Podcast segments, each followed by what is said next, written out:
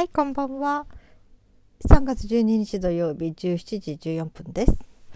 はい、今日は、えー、声優さんのお話をしてみようと思います。えーと、えー、私はあの毎朝ね、4時5分ぐらいから5時ぐらいの間に、えー、ラジオを聴いてるんですよね。NHK ラジオのラジオ深夜便っていうのがあって、これは大人のための深夜放送って感じで、えー、受験生とかじゃなくてね、子供向けじゃなくて、えーもう本当に大人とかね、えー、高齢の方でも楽しめるような、そういう大人の番組なんですけど、えー、4時5分ぐらいからは、いつもあの日本の中でね、すごく何かやった、すごく活躍した人とか、こういう素敵なことやってるんだよっていうような、そういうような著名人のインタビュー、その人のお話が聞けるんですね。それでね、なんかいつも、へ日本にこんな素敵な人がいるんだって、毎回こう驚きの連続みたいな、うん、そういうので、えー、ここ、この時間をすごく楽しみにしてるんですね。で、ここで、まあ、あんまり感激したりすると私は直接お手紙書いちゃいます。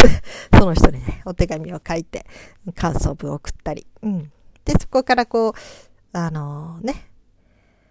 やり取りが始まったりということも何回かあるので、うん、まあ、あれですね。で、その中で、うん、多分この人には私はお手紙書かないとは思うんだけど、あの、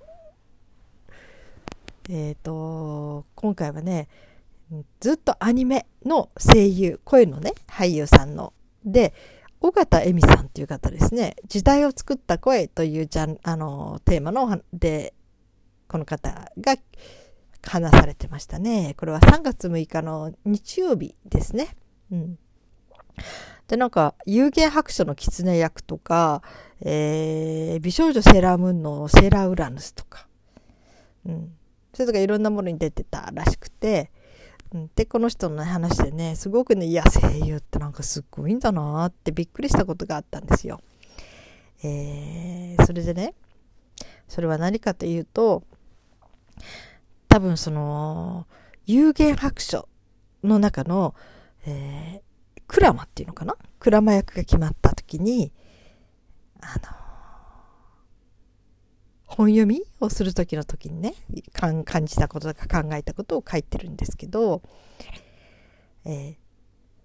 ー、例えばそのボールがどこに当たったのか、当たった時のことをね、こう表現するのに想像すると、当たる場所によってで声の状況も違うのでそれなりの筋肉が動いていないとその声にはならない。っていうことは、えー、お芝居と同じで体を動かさないと要するに本当にリアルな声が出ないっていうね。うん。なんかそういうことが言っていて、うん。あのー、そうですね。例えば、えー、あのー刀で切られた時に、うん、あのー、ね、背中で切られて、その刃が背中を通って腰に抜けていく、バーってこう上の方をね、時に、その痛みが、その、どういう声になって表現できるかっていうね、それを自分の中で一瞬にして表すにはどうしたらいいかって、それを想像するらしいんですよね。肩に当たって、背中を刀が通っていく抜けていく。でこの時に痛みを自分の中であの想像する。そしてそういう声を出す。でこの人がまた言ってたのは要するに殴られるにしてもほっぺたを殴られた時胸を殴られた時お腹を殴られた時もうその場所によってうめき声が違う。うん、うって言ったりね。もっと違う。そのうでもその場所によって違う。っていう話をしていて、うわーすっごいそういうこと考えてるんだ。いや、やっぱりね、少しでもリアルにするにはそういうことですよね。声だけで表現しなきゃなんないから、うわーすっごい世界だなーって思いましたね。うん。それとかあの、で、この人はまあ、声優さんの学校でも教えてるらしいんだけど、いつかもね、えー、また声優さんの話があってここはね時代を作った声っていうのが月に何回あるのかな？そういうテーマで人が呼ばれてお話しするんだけど前の時の声優さんの話もねすごいなって思いましたね。え要するにテストの時に？ではこれを40代ぐらいの人の話し方で話してくださいとか20代の話し方で話してくださいとかねそういうふうにやっぱりやるらしいんですねあの生徒さんに。でその時にちゃんともう特徴やなんかもう長年の歴史の積み重ねで20代の人はここの部尾をこういうふうに伸ばすとか老人になったらなんとかここら辺をちょっと発音はっきりしないでこの語尾をこっちの方に伸ばしていくとかねそういうふうにリアルにそれぞれ特徴を教えてくれましたね。すごいなそうなんだってね。うんね、だってその声だけ聞いて私たちはその人がおばあさんなのかお嬢さんなのかね判断しなきゃならないわけだからお話聞いててもねいやそういうこともやるんだって本当に声優さんっていうのはそういういろんなノウハウの積み重ねっていうのをこう受け継いでいくとか伝授されてきてそこで、えー、自分もそれを覚えていってまあまた自分のオリジナルも出していくんでしょうけどね。いや本当にすごい世界だなって。なんか深いなと思って、うん、聞いてますね。その演じること。えー、で、体を使って演じてみんなの目の前で演じるっていうのは、えー、ね、全部見えるから、まだわかる。で、声優の仕事をね、この人も舐めてたって言ってましたね。その声だけで表現するんだから大したことないやと思ってたらしいんだけど、最初、オーディションに受かってやるときにね。だけど全然違うって、ある意味では逆に大変ですよね。その声だけで全てを表現しなきゃならないから。うん。ま、要するにその、同じような体の動きをしながら発するとかね。やっぱり相当の想像力も必要だしね。うんある意味では全部見えてるよりはもっと難しい世界かもしれないですね。声優さんの世界ってね。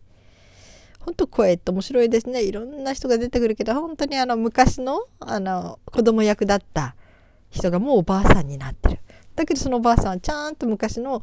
子供役の声が出るんですね。うわ声ってすごいなーって思いますね。うんどなたかも言ってましたけどね。声が一番、えー、最後まであの何て言うのかなあ衰えないって言ったら変だけど割とこう頑張れるというかねそういうものらしいですね。うんまあ、声にね年齢が出ちゃう人もいますけどねあの電話とかであのねあの時にちょっと大体相手の年齢が予想ついたりとかしますよね。あれでねでも男の人は意外とね声が変わらない人が多くて私昔好きだった人に電話した時にその人だと思って喋ってたらお父さんだったんですよ。ちょっと焦りましたけどね。うん。それぐらいすごく声が似てて。女性の場合はそんなことあんまりないんだけど私があのね間違ったことはでも男性の場合は意外とねこの声がね、うん、若いまんまだったりとかしててねびっくりする時がありますね。うん声っていうのはね面白いですね。えー、その相性を見る時にねまず声が好きだったら結構合うらしいですよ。あこの声がいいなって思うとなんかうまくやっていけることがあるって中に書いてましたね。そのなんて声っていうのはその人の無意識のところにダイレクトに届いていくから、うん、ある意味でこうすごく抗いがたいというか、うん、あの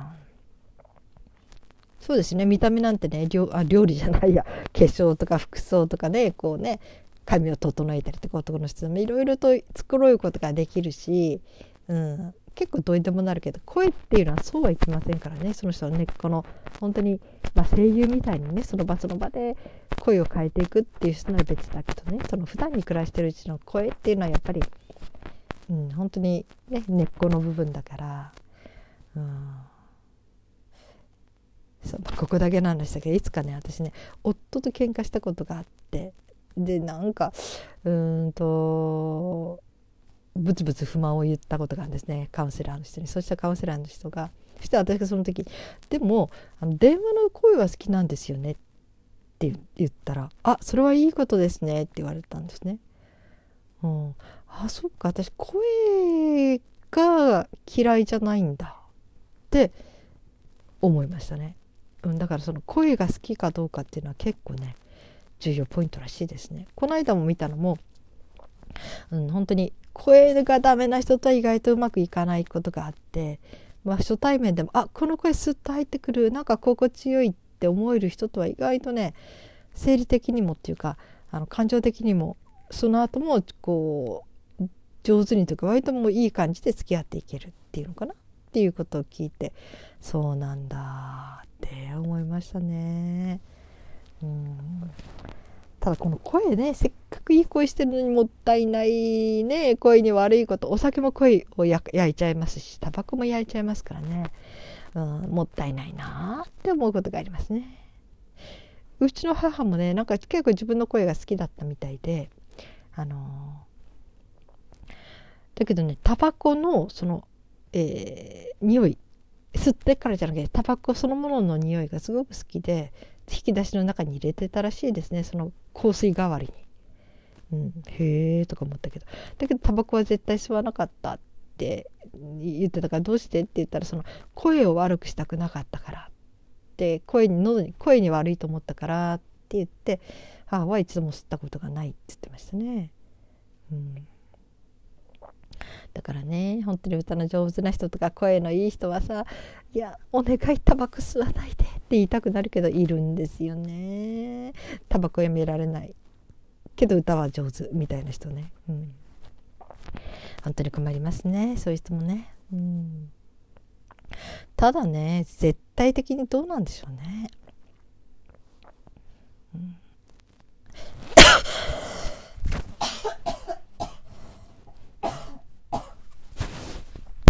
あ、ごめんなさい。本当に、こういう喋る仕事してると、咳したら最悪ですよね。うん。喋り続けれなくなっちゃうから。乾燥してるのかな、うん、あでもなんか少し落ち着いてきましたけどごめんなさいねお聞き苦しくてはいそうその声優さんねうんでもね演じるってどうなんでしょうねなんかね俳優さんでもね本当に役者さんってすごくうまいでしょ？涙が出たりなんかね。なんかそういう人って人を騙せるんだよねと思っちゃうんですよ。悲しくなくてもそこでね悲しい演技できるし嬉しくて嬉しくなくても嬉しそうに振る舞えるし。うん。だからそういう人ってお友達になってたらどこまで信じていいんだろうってことないのかな？いやそれはあくまでも劇での上でのことでドラマとかね。うん、テレビとかラジオとか、えー、アニメとか。まあ素に戻ったらもうそこはそこでその人の素の部分ってね家族と付き合うからその信用できる信用できないはないんでしょうけどね。ただねたまにこうあまり親しくない場合はいやここまで声をね変えれたりねここまでその声で相手をこう魅了できる人ってこれ悪用したらなんか結構すごい詐欺師になるんじゃない？詐欺師というか騙したりね。人の心を操っちゃったりとか。なんかねその人が泣いててもあーなんか泣いてるけど演技じゃない？この人演技うまいし。あまた騙せるとこだった？みたいにね。そう思われるのも嫌ですよね。うん。だから本当に声優俳優の上手すぎる人ってうん。あのねある程度本当にまあうんと家族とかね本当に家族になっちゃうとか本当の親友みたいな人だったらもうもちろん全然心配はないんだけど少しくらい生半可な感じの軽い付き合いの人だったらなんかちょっとね、うん、あまりお芝居の上手な人声真似の上手な人なんかそういう人っていうのはちょっと引いちゃいますね。引くっていうか大丈夫かな？っていやこれ演技かな？とかね、うん、まあ、親しくなるとね本当に演技で喜んでるかそれともあのあれかっていうのはもう声で見当ついていくのでいいんだけどね。ちょっとした知り合いぐらいだと。なんかそんなことってあるような気もします。でもね楽しいですよねその声。うん。声で要するにその場のだから声優さんのそれぞれがみんなねいろんなことを自分のことを話すんだけどあの、えー、ラジオでね。ある人はもう自分はこういう声に生まれついたんだからそのちっちゃいアニメの子供役の声でもう一生これ本当にそしてこの声で癒される元気が出るって言ってくれてる人がいたって。だから私はこの声を使うことが使命だと思ったって言ってる人もいましたね。うん。本当になんか声を聞いてね慰められたり元気になったりって思ってくれる人がいたらなんかやりがいがありますよね声優さんもね。うん、本当にそういうことができてよかったって自分で思うんでしょうね。うん、やっぱりね人を楽しませること人を慰めること慰める何て言うかな幸せにできる声の使い方だといいですよね。うん、その楽しいウキックスとか幸せな演技だけじゃなくてねすっごい悲しげな演技とか怒りの演技とかそれもね見てると「ああ私の代わりに怒ってくれた」とかね私の代わりにね、うん、あのー言い言いにくいことをもうスカッと言ってくれたとかやっぱりそうやって感情移入してテレビを見たりねあのお話を聞いたりするから代わりになってやってくれてるっていうことありますよね。うん、だからそういう時にやっぱり価値があるんじゃないんでしょうかね。その演じるということはね。うん、そしてその演じてるものを見る立場見てそして聞くっていうのはね、うん、まあ本当に、声のお仕事も演技のお仕事も尊いお仕事だと思いました。はい。えー、今日は土曜日皆さんどのようにお過ごしでしょうね。お仕事の方もいらしたと思いますしまあ一日のんびりなさった方もいらっしゃるんでしょうね。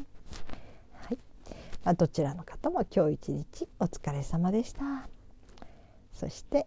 今日も生きていてくださってありがとうございます。それではまた明日。